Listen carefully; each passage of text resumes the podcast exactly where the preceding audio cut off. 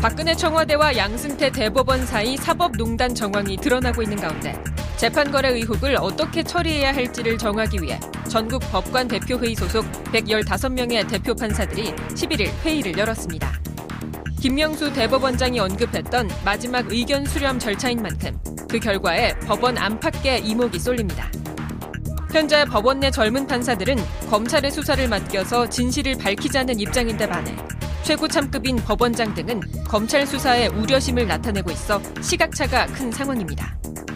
이슈파이터 초대석 이슈인에선 양승태 전 대법원장 재임 시절에 판사 재임용에서 탈락한 법관 블랙리스트 1호 피해자 서기호 변호사와 함께 이야기 나눠봅니다. 이슈파이터 3부 이어가겠습니다. 지난 2주간 그야말로 국민들께 큰 충격을 주었던 사건이 있죠. 바로 양승태 전 대법원장의 사법농단, 사법행정권 남용 의혹 사태입니다. 오늘로 최대 분수령을 맞을 걸로 보이는데요. 이유가 있죠.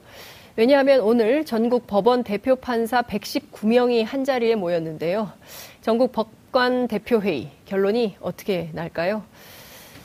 양승태 대법원장 시절에 재임용에서 탈락한 분이 있습니다. 바로 서기호 변호사인데요. 서 변호사님과 자세한 얘기 좀 들어보도록 하겠습니다. 어서 오십시오. 네, 안녕하세요. 굉장히 오랜만에 뵙습니다. 네, 정말 네. 오랜만입니다. 잘 지내셨습니까? 네, 그동안 이제 변호사 업무 주로 네. 전념하느라고요. 네. 네, 좀 조용히 지냈습니다. 주로 어떤 사건 하고 계세요?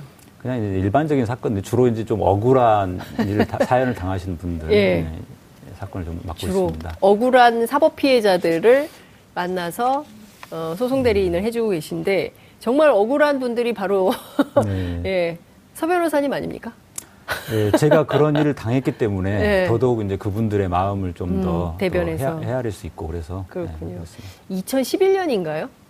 예, 2012년 2월 달에 예. 정확하게 이제 재명 탈락 사건이 있었고요. 예. 예, 각하 빅엿이라는 그 대통령 비판한 글, 예. 그 사건은 2011년 예. 12월경에 이제 있었습니다. 예. 분식집 쫄면 메뉴와 네, 예. 동시에 각하 빅엿을 함께 결, 거론을 하셨는데요. 이때 왜 이렇게 열이 받으셔가지고 트위터에 음, 이런 글을 남기셨습니까? 그 특별히 열받은 건 아니었고요. 이제 그 당시에 이제 SNS에서 예. 풍자 글이 유행을 유행했죠. 했지 않습니까? 예. 그래서 이제 SNS 심의를 한다고 하길래 이것은 예. 헌법상 표현의 자유를 심각하게 침해하는 음. 것이고 그래서 이제 법률가의 관점에서 볼 때 좀 문제가 많다. 그런 차원에서 이제 올린 건데 네. 예, 그 조선일보에서는 이거를 마치 현직 판사가 대통령을 욕했다. 음. 이런 식으로 이제 몰아가가지고 네. 예, 좀 이슈가 됐던 거죠. 그때 북부지법원장인가요? 네. 판사가 자신의 정치적 견해를 드러내는 것은 사회적 파장을 일으킬 수 있으므로 이것은 안 된다. 이런 결정을 내린 건가요? 음, 그, 그러니까 그 각하 빅엿이라는 그 표현에 대해서는 네. 북부지방법원장이 이제 구두 경고라고 구두 경고. 이제 그런 형태로 이제 끝났고요. 네. 어, 재임용 탈락은 이제 그 사유가 아니라 네. 이제 뭐 근무 성적이 불량하다라는 음. 거였는데 에, 매년 근무 평정을 합니다. 네. 근데 그 근무 평정이 법원장 개인의 주관적인 평가로 이루어지는데요. 네. 어, 저도 모르는 사이에 제가 근무 평정에서 하- 하를 다섯 번이나 받았더라고요. 음. 근데 그 이유를 알고 보니까 네. 2009년도에 신영철 대법관이 그 그 촛불 집회 신영철 대법관. 재판에 예. 개입한 사건이 있었습니다. 네. 에, 그때부터 제가 중앙지방법원 단독판사회의 대표로 나서서 음. 여러 문제 제기하고 사퇴 주장도 하고 네. 이제 판사회를 주도했었는데 네. 예, 그때부터 제가 찍혀가지고 매년 하를 받은 거죠. 매년 하를 받았. 그 어떠세요? 그때 당시에 사실 이렇게 갑자기 재임용 탈락하면서 국민 판사로 등극을 하셨잖아요. 그래서 네. 정의당에서 국회의원도 하시고 네. 그러셨는데 그 최근에 이 사태, 이른바 판사 블랙리스트 사건부터 해서 여기까지 온 겁니다. 어, 굉장히 사법부 안에 우리는 성역 뭐 사- 사법부도 성역은 아니다라고 어, 언론에선 이야기하지만 실제 그들만의 리그로 잘 뭐 어, 평가도 잘 안 하고 뭐 이랬던 측면이 있는 것도 사실인데요. 어떻게 보세요? 오늘 그 벌어지고 있는 이 양승태 대법원장 시절에 벌어졌던 사법농단 네. 사태. 그게 근본적으로는 이 뭐, 사법부 바깥에서 불어온 네. 이제 외풍이 음. 아니라 이제 사법부 내부에서 자생적으로 발생한 네. 내풍인 셈인데요. 네.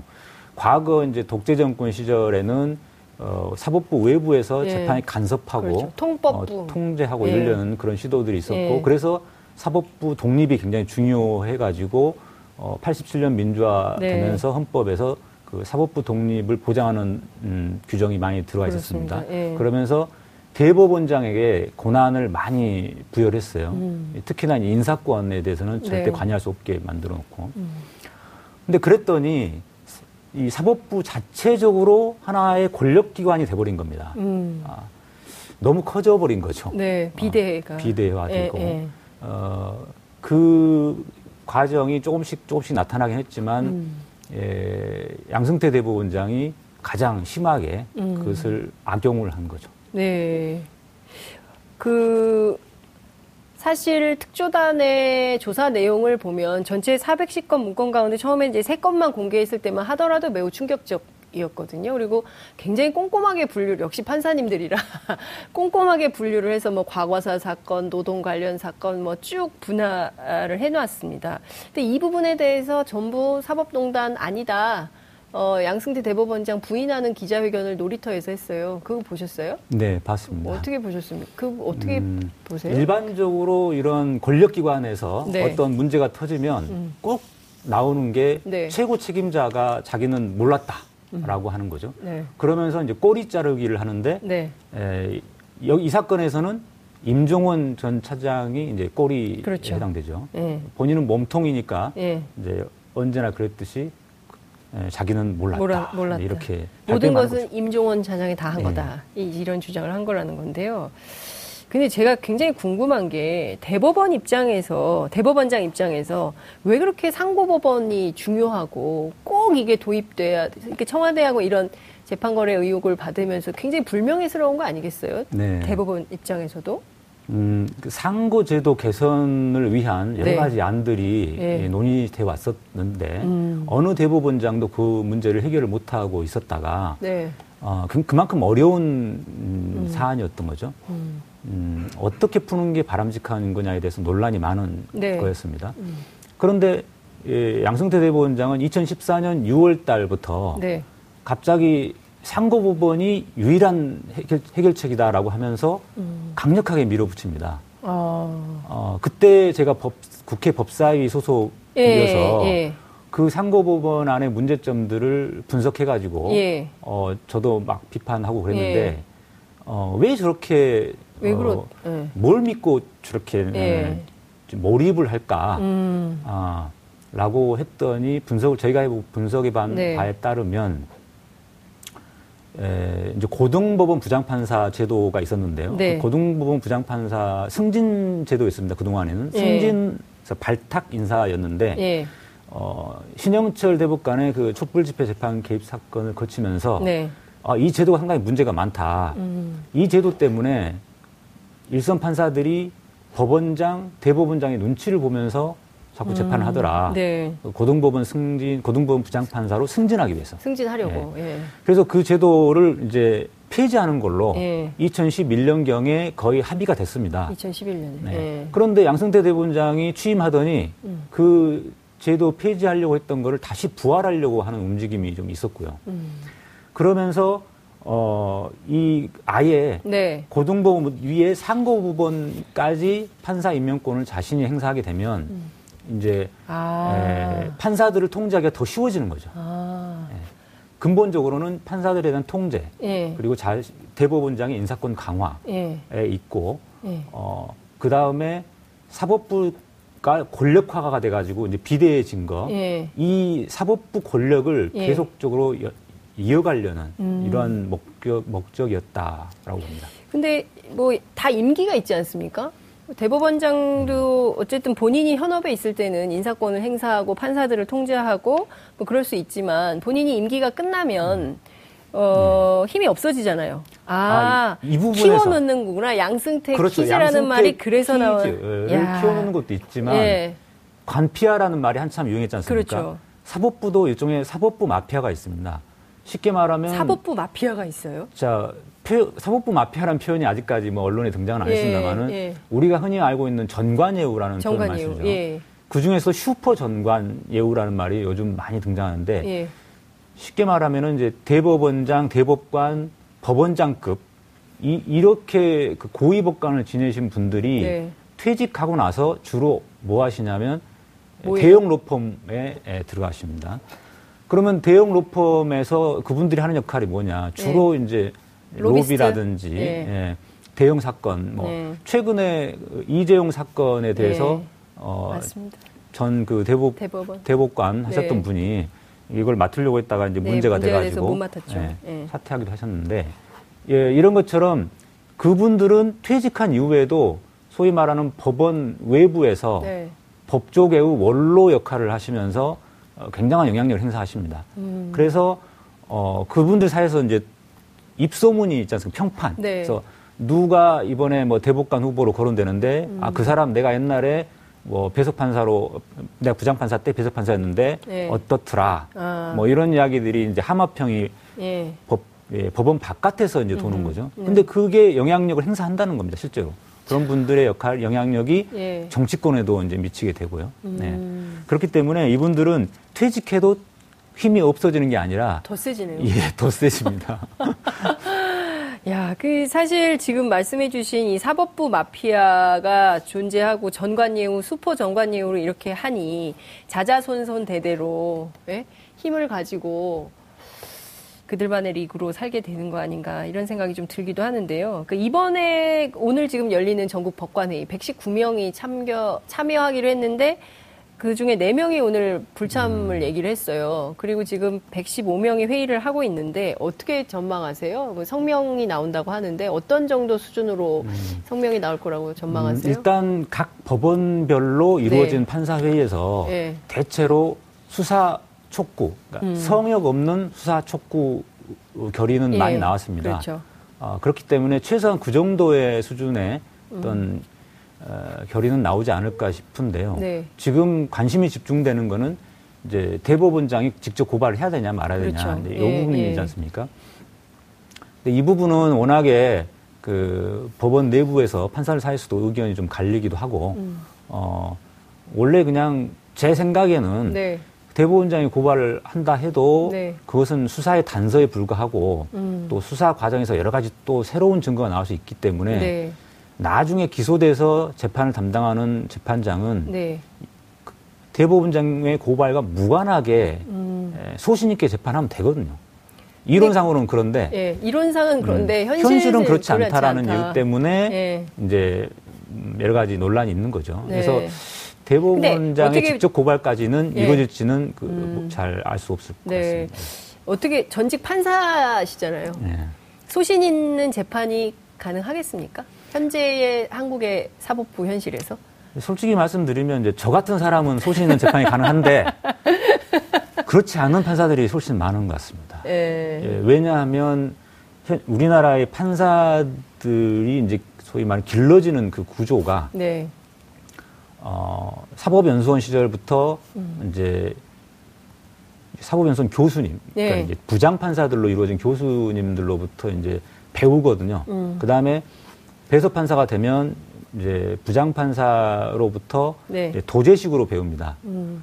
한국이 아. 다 똑같아요. 기자들도 그래요. 다 도제식 네. 시스템이에요. 도제식 교육 시스템 때문에 네. 이 판사들이 그 소위 말하는 선배 법관들과 관계가 그냥 선배가 아니고 네. 스승의 관계가 돼버리는 거예요. 스승과 제자. 네. 그러다 보니까 이제 본인이 음. 단독 판사가 되고 나중에 부장 판사 돼도 네. 그 윗분들 눈치를 자꾸 보는 그런 음. 게좀 있고 또 한 가지는 이제 법원이 아직까지도 그 승진 구조, 네. 음. 그 다음에 제사건처럼 네. 근무 평정을 법원장 개인에게 예, 고난을 주다 보니까 예. 법원장 눈치를 안 볼 수 없는 상황이 되는 그러네요. 거죠. 그래서 이런 구조적인 문제도 있습니다. 음, 그러면 사실 지금 상황에서 지금 저 재밌는 포인트는 그 소위 얘기하는 그 주니어 판사들은 수사 촉구, 성역 없는 수사 촉구를 하고 있지만 대, 그 뭡니까 음. 지방법원장 법원장들, 네, 그다음에 고법판사, 뭐 이런 부장판사 이런 분들은 다 지금 수사 반대하고 있는 거잖아요. 네. 이분들의 입김이 조금 영향을 받아서 김명수 대법원장의 발언 수위도 자꾸 왔다 네. 갔다 하는 거 아니냐 입장을 정하지 못하고 이런 분석이 나오고 있습니다. 네, 그렇습니다. 이제 어, 왜냐하면 전체 판사 숫자로 보면 네. 어, 수사를 촉구하는 의견이 훨씬 더 많은 건데요. 네. 이제 이분들은 거의 대부분 이제 단독 판사급의 네. 이제 네. 흔히 말하는 소장 판사격이고 네. 소장 판사. 그리고 이제 수사를 반대하는 의견을 내시는 분들은 거의 대부분 이제 고위 법관이다 보니 예. 이제 숫자적으로는 적을 수 있지만 김명수 대법원장 입장에서는 부담스럽긴 할 겁니다. 다수결로 정하기가 굉장히 어렵군요. 예. 현실적으로 네. 법원도 예. 하나의 계급 구조처럼 되어 있습니다. 어. 그래서 어, 수, 숫자 단순히 다수결로 정하기 어려운 예. 야, 그 저희들이 기본적으로 생각할 때는 다 독립적이라고 음. 독립법관이라고 생각을 했는데 승진 뭐 이런 것에서 다 눈치 보고 직장인하고 다름없네요. 예, 맞습니다. 네? 우리나라가 곳곳이 다 그런데요. 네. 법원도 헌법상으로만 네. 판사들은 독립해서 재판한다 이렇게 돼 있지만 돼 네. 있지. 예. 실제로는 배석 판사, 부장 판사, 그 다음에 음, 고등법원 부장판사, 네. 어, 법원장, 대법원장 음. 뭐 이런 식으로 네. 계급 구조가 돼 있는 겁니다. 음, 그러니까 사실은 이 하이어라키를 넘어서는 수준의 결정을 한다거나 이거는 굉장히 그, 그러면 오늘 나올 것도 굉장히 그냥 평이한 수준에서의 수사를 촉구한다 정도 이상일 뿐이지 그 이상의 논조가 나오긴 굉장히 어렵다 이렇게 봐야 되겠네요. 오늘 결론도. 음. 일단 봐야 지켜봐야 될 것 같습니다. 근데 아마도 뭐 그렇게 된다면 좀 그 전국 법관 대표 회의는 좀 다르지 않겠냐. 그러니까 법원장들은 이런 판단을 하지만 그래도 어, 전국 법관 대표 회의의 선언으로 나오는 내용은 상당히 수위가 세지 않겠냐라는 법조인들의 분석이 있었거든요. 근데 음. 지금 어, 서교 변호사님 얘기를 좀 듣다 보니까 꼭 그렇지만은 않을 수도 있겠다라는 생각이 좀 드는데 저는 특별조사단이요. 특별조사단도 조금 좀 석연치 않은 대목이 있는 게 조사를 했으면 그 내용을 다 공개를 해도 되는 거 아니겠습니까? 일정 부분에서는 양승태 대법원장 봐주기를 하고 있는 거 아니냐라는 비판도 있어요. 음. 특별조사단에 이제 어, 위원으로 들어가신 분들이 네. 대체로 이제 고등법원 부장판사 이상의 고위 법관분들이 좀 많으시고요. 네. 이제 수, 숫자적으로 그렇지 않은 이제 지방법원 부장판사급 예. 또 이제 들어가긴 했지만 네. 이제 발언권에서 아무래도 음. 좀 밀리게 되죠. 음. 그 다음에 최고 책임자는 이제 에, 행정처 처장 네. 안철상 네. 처장이시고 음. 그러다 보니까 이제 이분들은 가급적이면은 법원의 문제가 외부에 자꾸 이렇게 공개되는 걸 원치 않는 경향이 좀 있습니다. 아니 근데 이런 거는 밝혀야 되는 거 아닙니까? 이렇게 잘못된 행태가 빚어졌는데 말이죠. 그렇습니다. 그러니까 네. 이 사건을 바라보는 시각이 네. 단순히 법원 내부의 어떤 문제 이렇게 네. 바라보면 자꾸 네. 덮으려고 하는 것이고 네, 네. 그게 아니라 이거는 국민들의 기본권과 직결되는 예, 국민들의 재판에 직접 어떤 예, 의혹이 있는 예. 이런 일들이기 때문에 이거는 모든 국민의 문제인 네. 거죠. 네. 그런 관점으로 보면은 이거는 당연히 공개해야 되는 건데 음. 이 시각 차이가 거기서 비롯되는 것 같습니다. 어떻게 보십니까? 지금 이 법원 내부에서 스스로 해결할 수 있는 일이라고 보십니까? 아니면 이것은 반드시 수사해서 어, 뭐 구속 수사 얘기하는 분들도 있던데요.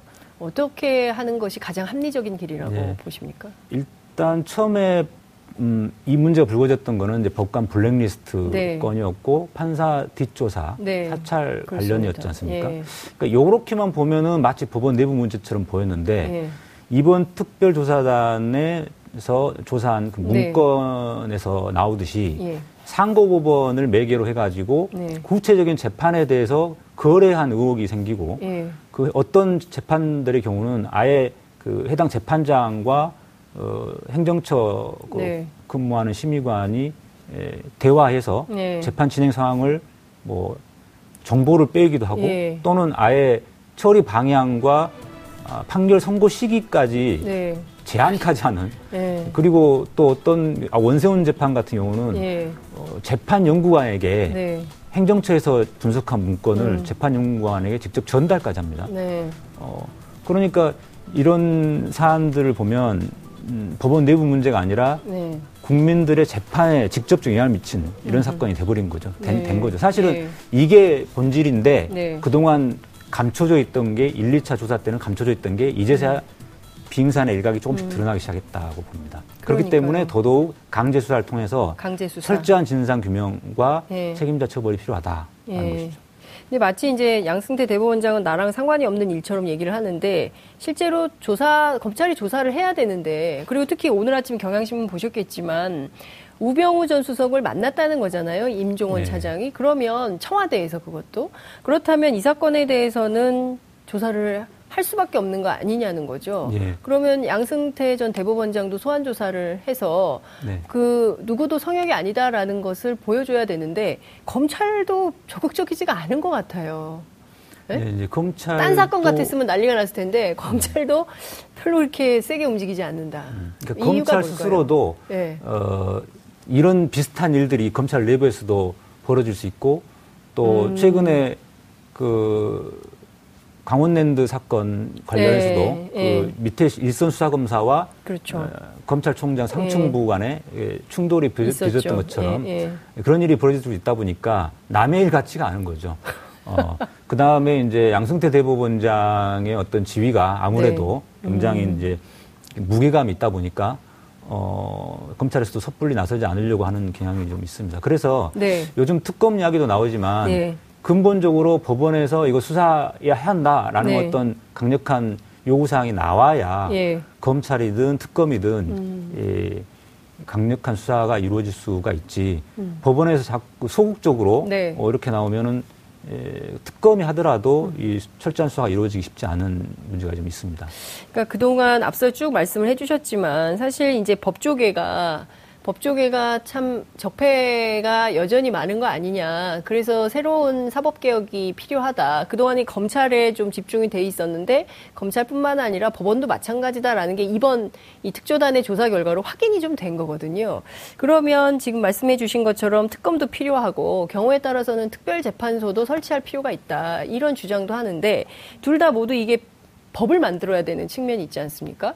예. 현재 국회 구조에서 어떻게 그러니까 참 쉽지 않은 일인데요. 이게 결국 이런 겁니다. 일 반 행정부 공무원들이 그러니까 행정부에서 어떤 조직적인 네. 범죄가 벌어졌다고 하면 당연히 검찰에서 났겠죠. 수사하고 예. 법원이 이제 재판하면 되니까 예. 아, 잘 이루어질 수 있습니다. 얼마든지 음, 네. 의지만 갖고 하면은. 네. 그런데 검찰이나 법원에서 이런 일이 벌어지면 네. 이 사람들이 스스로 수사의 주체고 재판의 주체다 보니까 음. 자꾸 자기 식구 감싸기 내지는 하면서 이렇게 네. 덮어두려고 하는 경향이 있죠. 음. 또 이분들의 특징이 명예로 명예를 중요시하는 분들이다 보니까 네. 내가 사법 시험까지 합격해서 판사 검사로 이렇게 몇십 년 해서 음. 이렇게 해왔던 사람인데 내가 그런 일을 설마 했겠냐 뭐 이런 음. 식의 항변 그리고 또 어, 내가 누군데 예, 뭐 국민들이 볼 때도 네. 아유 설마 판사까지 하신 분이 대법원까지 네. 대법원장까지 하셨던 분이 그런 범죄를 저질렀을까 이런 어떤 생각을 하게 되는 건데 현직 검사도 그러다 보니까 이게 네. 쉽지가 않은 건데요. 음. 그래서 지금 말씀하신 대로 네. 특별수사기구뿐만이 아니라 특별재판소까지 나올 수 네. 이야기가 나올 수 있는 거죠. 네. 근데 우리나라가 역사적으로 보면 네. 해방 이후에 반민특위라고 해서 네. 그 일제 친일 네. 처벌하기 반민특위. 위한 반민특위 를 만들어서 특별 재판소까지 만들었던 그 사례가 있습니다. 그래서 음. 전혀 불가능한 건 아닌데 네. 어, 워낙 몇십 년 동안 이제 이런 일이 없었다 보니까 음. 예, 국회에서도 그렇고 여러 가지 논란이 있을 수는 있을 음. 것 같습니다. 반민특위가 특별재판소가 있었던 첫 번째이자 마지막 사례인 건가요? 우리 역사에서? 네, 제가 알기로는 그렇게 알고 아, 그렇군요. 있습니다. 경우에 따라서 이번에 특별재판소를 통해서 확실하게 뿌리를 좀 뽑을 필요가 있겠네요. 어, 또 하나의 권력으로. 근데 이제 그 당시 해방 네. 전국에서 나왔던 그 네. 반민특위 때랑 지금은 상황이 좀 다를 수는 있는 네. 게 지금은 어떤 헌법에서 법관에 의한 재판 이, 원칙이 확고해졌고 네. 또 국민들 사이에서도 판사가 아닌 사람이 특별재판소를 구성해서 판, 재판한다는 음. 게좀 쉽게 와닿지 않을 수는 있습니다. 근데 그런 알겠습니다. 어려움이 좀 있습니다. 네. 아유, 산 넘어 산이군요. 어쨌든 저희 계속 지켜보겠습니다. 고맙습니다. 네. 6월 11일 월요일 장윤선의 이슈파이터 준비한 순서는 여기까지입니다. 저는 내일 다시 찾아뵙겠습니다. 고맙습니다.